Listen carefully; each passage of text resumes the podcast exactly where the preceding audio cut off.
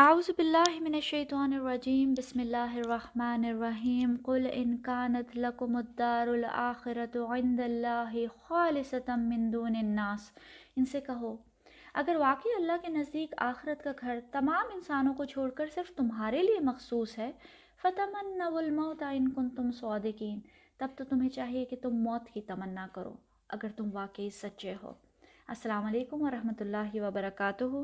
آج ہم آئے نمبر نائنٹی فور سے شروع کریں گے۔ بنی اسرائیل کو اس بات کا یقین تھا کہ صرف اور صرف یہودی ہی جنت میں جائیں گے۔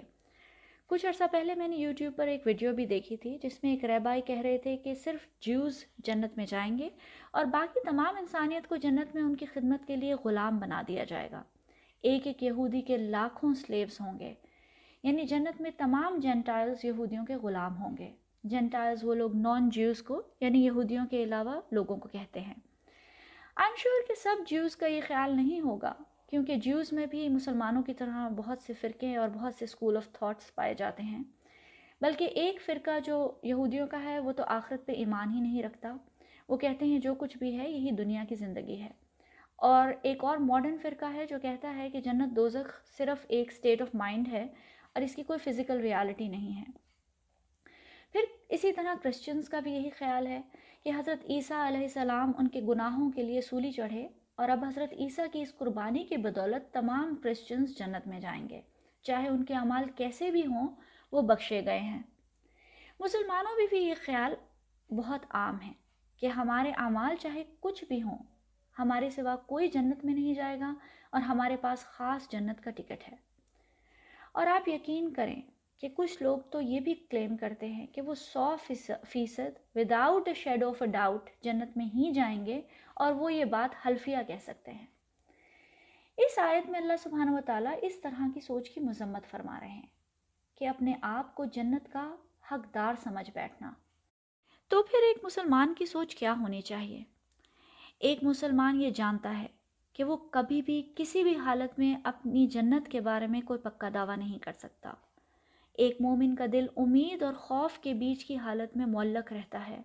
سورہ سجدہ میں آتا ہے ید اون رب خوفن و تما وہ اپنے رب کو خوف اور امید کی کیفیت میں پکارتے رہتے ہیں۔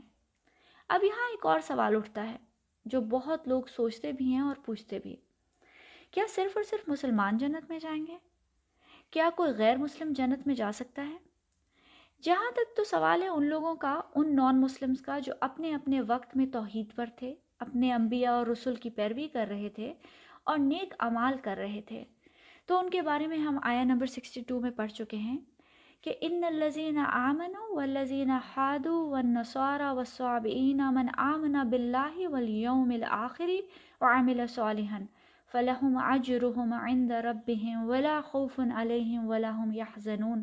یقیناً جو لوگ ایمان لائے یعنی کہ مسلمان، اور جو یہودی ہوئے اور نصرانی اور صابی، جو کوئی بھی ان میں سے اللہ تعالیٰ پہ ایمان لائے اور یوم آخرت پر اور اس نے اچھے اچھے عمل کیے، تو اس کے، اس کا اجر اس کے رب کے پاس محفوظ ہے۔ نہ تو ان پر کوئی خوف ہوگا اور نہ ہی وہ غمگین ہوں گے۔ اب سوال اٹھتا ہے آج کل کے لوگوں کا جو مسلمان نہیں ہیں لیکن بہت نیک اعمال کرتے ہیں، اچھی زندگیاں گزارتے ہیں، کسی کو نقصان نہیں پہنچاتے اور انسانیتی خدمت کرتے ہیں۔ تو ہمارا عقیدہ یہ ہونا چاہیے کہ اللہ سبحانہ و تعالیٰ العلیم ہے اور الخبیر ہے۔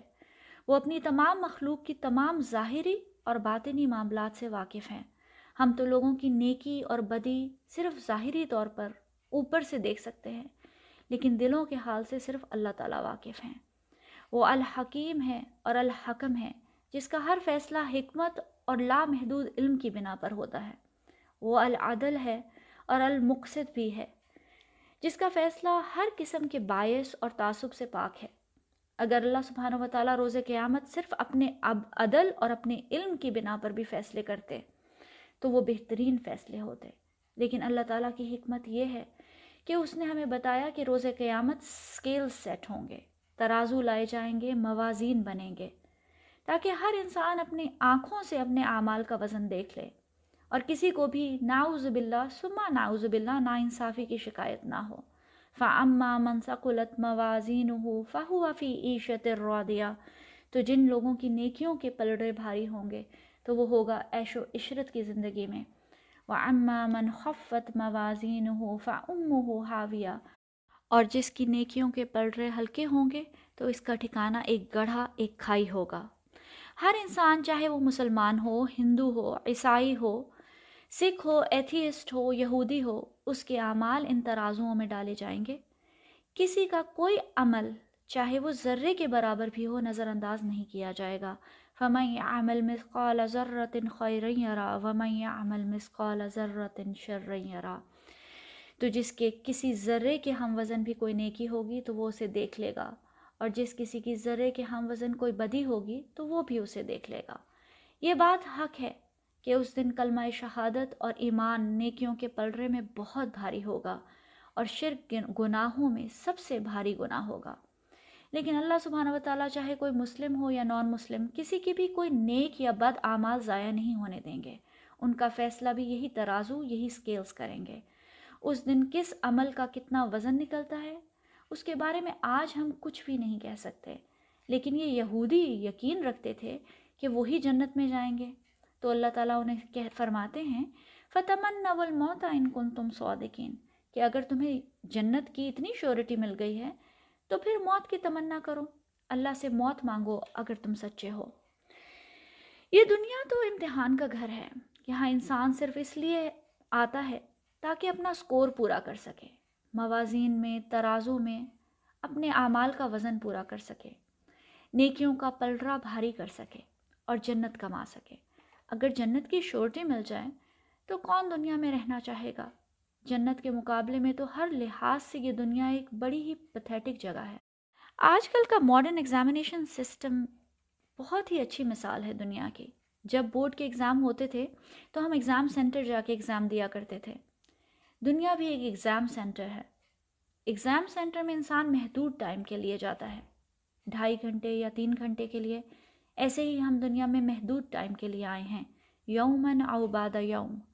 اسٹوڈنٹ ان تین گھنٹوں میں جو پرفارم کرے گا، وہی اس کے کام آئے گا۔ کسی اور کا پیپر کسی اور کی مدد کام نہیں آئے گی۔ ایسے ہی ہر کسی کا دنیا میں کیا ہوا عمل اس کے کام آئے گا۔ کوئی دوسرا مدد نہیں کر سکے گا۔ وَاتَّقُوا يَوْمًا لَا تَجْزِي نَفْسٌ عَن نَفْسٍ شَيْئًا۔ اور ڈرو اس دن سے جب کوئی کسی کے ذرا بھی کام نہیں آ سکے گا۔ جیسے ایگزام سینٹر میں کچھ متقی اسٹوڈنٹس ہوتے ہیں جو تیزی تیزی لکھ رہے ہوتے ہیں، ان کی انگلیاں شل ہو جاتی ہیں۔ لکھ لکھ کر۔ پسینہ آ رہا ہوتا ہے لیکن نظریں پیپر سے نہیں ہٹتی کیونکہ انہیں پتہ ہوتا ہے کہ ان کا مستقبل اس امتحان پہ ڈپینڈ کر رہا ہے۔ پھر کچھ دوسرے اسٹوڈنٹ ہوتے ہیں جو چونگم چبا رہے ہوتے ہیں، ریلیکس بیٹھے ہوتے ہیں، پینسلیں شارپ کر رہے ہوتے ہیں، ادھر ادھر دیکھ رہے ہوتے ہیں، بس ٹائم پاس کرنے کے لیے بیٹھے ہوتے ہیں۔ اس کی دو وجوہات ہو سکتی ہیں۔ ایک تو یہ کہ وہ ایسے بیوقوف ہیں کہ جنہیں نتائج کا ڈر نہیں ہوتا۔ جنہیں نتائج کی انٹینسٹی کا اندازہ نہیں ہوتا، یا پھر انہیں کسی رشوت یا کسی تگڑی سفارش کی امید ہوتی ہے۔ دنیا میں بھی یہ دو ایٹیٹیوڈز یہ دو رویے نظر آتے ہیں۔ ایسے لوگ بھی ہیں جو اپنے اعمال میں مگن ہیں اور جانتے ہیں کہ یہی اعمال کام آئیں گے۔ اور دوسرے وہ ہیں جو یا تو غفلت میں پڑے ہوئے ہیں یا کسی شفاعت کی امید میں ہیں۔ ایگزامینیشن سینٹر میں کوئی بھی انسان اپنی خوشی سے نہیں بیٹھتا۔ آپ وہاں صرف پرچہ دینے جاتے ہیں انجوائے کرنے نہیں۔ ایگزامینیشن روم کا سوچتے ہی انسان کے ذہن میں پریشانی اور گھبراہٹ آ جاتی ہے۔ اگر کسی اسٹوڈنٹ کو یقین ہو جائے کہ وہ اتنے سوال کر چکا ہے کہ وہ اب بورڈ میں ٹاپ کر لے گا، تو وہ وہیں پیپر بند کر کے ایگزام سینٹر سے باہر نکل جائے گا۔ کوئی بے وقوف ہی ہوگا جو ایگزام سینٹر سے دل لگا لے۔ یہی اللہ تعالیٰ انہیں آرگیومنٹ دے رہے ہیں کہ اس دنیا کا مقصد جنت کمانا ہے۔ یہاں کی زندگی سے دل لگانا نہیں۔ اگر کسی کو جنت کا یقین ہو جائے تو اصولاً تو اسے موت کی تمنا کرنی چاہیے تاکہ وہ جلد از جلد جنت میں پہنچ سکے۔ حضرت ابو حریر رضی اللہ عنہ سے روایت ہے کہ رسول اکرم صلی اللہ علیہ وسلم نے فرمایا، الدنیا سجن المومن و جنت القافر دنیا مومن کا قید خانہ اور کافر کی جنت ہے۔ لیکن ایک مسلمان کو موت کی تمنا کرنے سے منع فرمایا گیا ہے۔ کیونکہ ایک مسلمان کو کبھی بھی دنیا میں رہتے ہوئے اس بات کا یقین نہیں ہوتا کہ اس کا عمل اس کی کامیابی کے لیے کافی ہے۔ وہ ہمیشہ آخرت کے حساب کے خوف میں مبتلا رہتا ہے۔ بالکل ایسے ہی جیسے ایک اچھا اسٹوڈنٹ کبھی اوور کانفیڈنٹ نہیں ہوتا رزلٹ کے خوف میں مبتلا رہتا ہے اور پاس ہونے کے لیے ہمیں ہر ممکن کوشش بھی کرتا ہے اور دعائیں بھی کرتا ہے۔ ایک مومن لمبی زندگی کی تمنا اس لیے نہیں کرتا کہ اس کا دل دنیا سے جڑا ہوا ہے، بلکہ اس لیے کرتا ہے تاکہ وہ اپنے نیک اعمال بڑھا سکے۔ ابو بکر رضی اللہ عنہ سے روایت ہے کہ ایک شخص نے عرض کیا، اللہ کے رسول صلی اللہ علیہ وسلم، لوگوں میں سب سے بہتر شخص کون ہے؟ آپ نے فرمایا، جس کی عمر لمبی ہو اور عمل نیک ہو۔ اس آدمی نے پھر پوچھا کہ لوگوں میں سب سے بدتر شخص کون ہے؟ آپ نے فرمایا، جس کی عمر لمبی ہو اور عمل برا ہو۔ پھر ابو حریر رضی اللہ عنہ سے ایک روایت ہے کہ رسول اکرم صلی اللہ علیہ وسلم نے فرمایا، تم میں سے کوئی بھی ہرگز موت کی آرزو یا تمنا نہ کرے۔ کیونکہ اگر تو وہ نیک ہوگا، تو ہو سکتا ہے کہ زیادہ نیکیاں کرے۔ اور اگر وہ برا ہوگا، تو ہو سکتا ہے وہ برائی سے توبہ کر لے۔ ان تمام روایات میں غور کریں، زندگی کو اعمال کے ساتھ جوڑا گیا ہے۔ جو اگزام روم میں بیٹھا ہے، وہ کبھی نہیں چاہے گا کہ اس کا پیپر وقت سے پہلے چھن جائے۔ اکثر دیکھا جاتا ہے کہ جب آخری ٹائم رہ آتا ہے اور ایگزامینر پیپر لینا چاہتا ہے تو بچے کہتے ہیں، سر، صرف دو منٹ اور دے دیں، صرف پانچ منٹ اور دے دیں، کیونکہ you want to do your best بنی اسرائیل کو یہ چیلنج اللہ تعالیٰ نے اس لیے دیا کہ موت کی تمنا کرو، کیونکہ وہ عمل کے بغیر ہی اپنے آپ کو جنت کا حقدار سمجھ بیٹھے تھے۔ پھر آیا نمبر 95 میں اللہ سبحانہ وتعالی فرماتے ہیں، وَلَن يَتَمَنَّوْهُ عَبَدًا بِمَا قَدَّمَتْ أَيْدِيهِمْ وَاللَّهُ عَلِيمٌ بِالظَّالِمِينَ۔ اور یہ ہرگز موت کی آرزو نہیں کریں گے۔ ان کرتوتوں کے سبب جو ان کے ہاتھوں نے آگے بھیجے ہوئے ہیں۔ اور اللہ ان ظالموں سے خوب واقف ہے۔ پھر اللہ تعالیٰ خود ہی بتا دیتے ہیں کہ آپ ان سے پوچھ کر دیکھ لیں، لیکن یہ کبھی بھی موت کی تمنا نہیں کریں گے۔ واللہ علیم بالظالمین کا مطلب کہ اللہ تعالیٰ کو ان کے جواب کا انتظار کرنے کی ضرورت نہیں، کیونکہ اللہ ان ظالموں سے خوب واقف ہے۔ اور اللہ تعالیٰ اس کی وجہ یہ بتاتے ہیں کہ وہ موت کی تمنا اس لیے نہیں کریں گے بما قدمت ایدیہم۔ یہ ایکسپریشن اللہ سبحانہ و تعالیٰ قرآن میں بار بار استعمال فرماتے ہیں، جس کا مطلب ہے جو انہوں نے اپنے ہاتھوں سے آگے بھیجا۔ اس دنیا میں انسان جو بھی اپنے ہاتھوں سے اعمال کرتا ہے، چاہے وہ نیک ہوں یا بد ان کا بدلہ ہمیں اس دنیا میں نہیں ملتا۔ ہم وہ اعمال آگے بھیج دیتے ہیں۔ اس کی سزا یا جزا یوم آخرت ہمارا انتظار کر رہی ہوگی۔ سورہ حشر میں آتا ہے، وَلْتَنظُرْ نَفْسٌ قَدَّمَتْ لِي اور ہر انسان کو دیکھنا، دیکھتے رہنا چاہیے کہ اس نے کل کے لیے آگے کیا بھیجا ہے۔ اللہ تعالیٰ فرماتے ہیں کہ یہ بنی اسرائیل چاہے کتنی ہی جنت کے دعوے کریں، یہ جانتے ہیں کہ ان کے اعمال کیا ہیں۔ اور انہوں نے کیا کرتوت یا کیا اعمال آگے بھیجے ہیں؟ اسی وجہ سے یہ کبھی بھی موت کی خواہش نہیں کریں گے۔ کبھی بھی اللہ تعالیٰ سے ملنا نہیں چاہیں گے۔ بل الانسان علی نفس ہی بصیرہ ولو القام عزیرہ بلکہ انسان خود ہی اپنے آپ کو خوب جانتا ہے، چاہے وہ کتنے ہی بہانے پیش کرے۔ حضرت ابن عباس رضی اللہ عنہ کے مطابق یہ آیات مباہلہ کی دعوت کے بارے میں نازل ہوئیں۔ مباہلہ کا مطلب یہ ہوتا ہے کہ نبی اکرم صلی اللہ علیہ وسلم نے انہیں دعوت دی کہ اللہ کی بارگاہ میں مسلمان اور یہودی دونوں مل کر یہ عرض کریں کہ یا اللہ، ہم دونوں میں سے جو جھوٹا ہے، اسے موت سے ہم کنار کر دے یہی دعوت انہیں سورہ جمعہ میں بھی دی گئی۔ اسی طرح کی مباہلہ کی دعوت نجران سے آنے والے کرسچنز کو بھی دی گئی تھی۔ جب ان کے ساتھ بہت بحث ہوئی اور وہ کسی بات کو مان کر نہیں دے رہے تھے، تو انہیں مباہلہ کی دعوت دی گئی۔ لیکن نہ یہودیوں نے، نہ عیسائیوں نے کبھی بھی اس دعوت کو قبول نہیں کیا۔ کیونکہ وہ جانتے تھے کہ وہ جھوٹے ہیں۔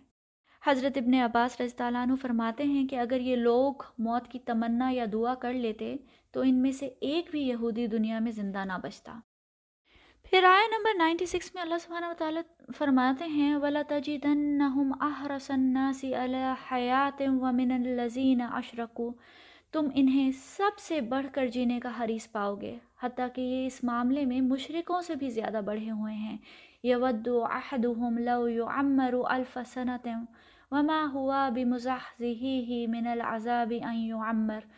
ان میں سے ایک ایک شخص یہ چاہتا ہے کہ اسے ہزار سال کی زندگی مل جائے۔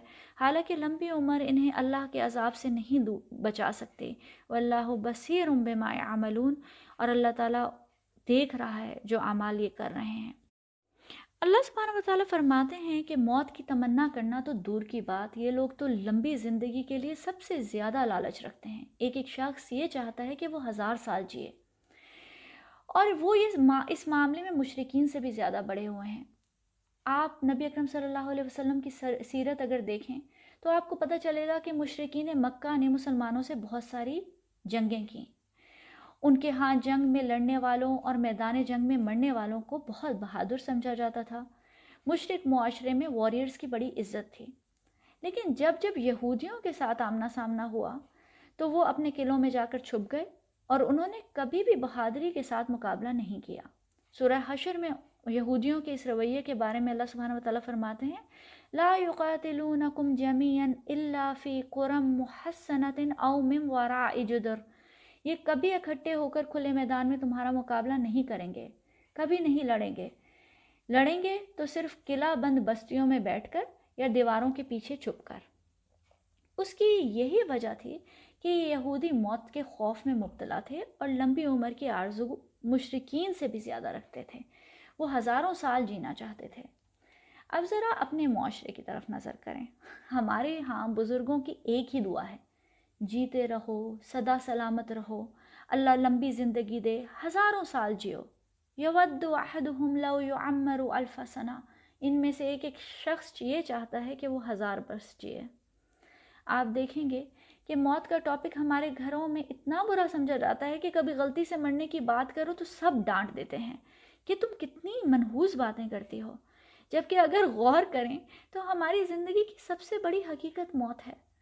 ہم اپنے مستقبل کے بارے میں کچھ یقین سے نہیں کہہ سکتے کہ کل ہمارے ساتھ کیا ہوگا، ہمارے رزق کا کیا معاملہ ہوگا، ہم کون سے ملک میں رہیں گے، ہمارے بچوں کا کیا مستقبل ہے، ہمارا بڑھاپا کیسا ہوگا؟ لیکن ہم سب پورے یقین سے جانتے ہیں کہ ایک دن مسجد میں اعلان ہوگا، جنازہ پڑھا جائے گا اور وہ جنازہ میرا ہوگا۔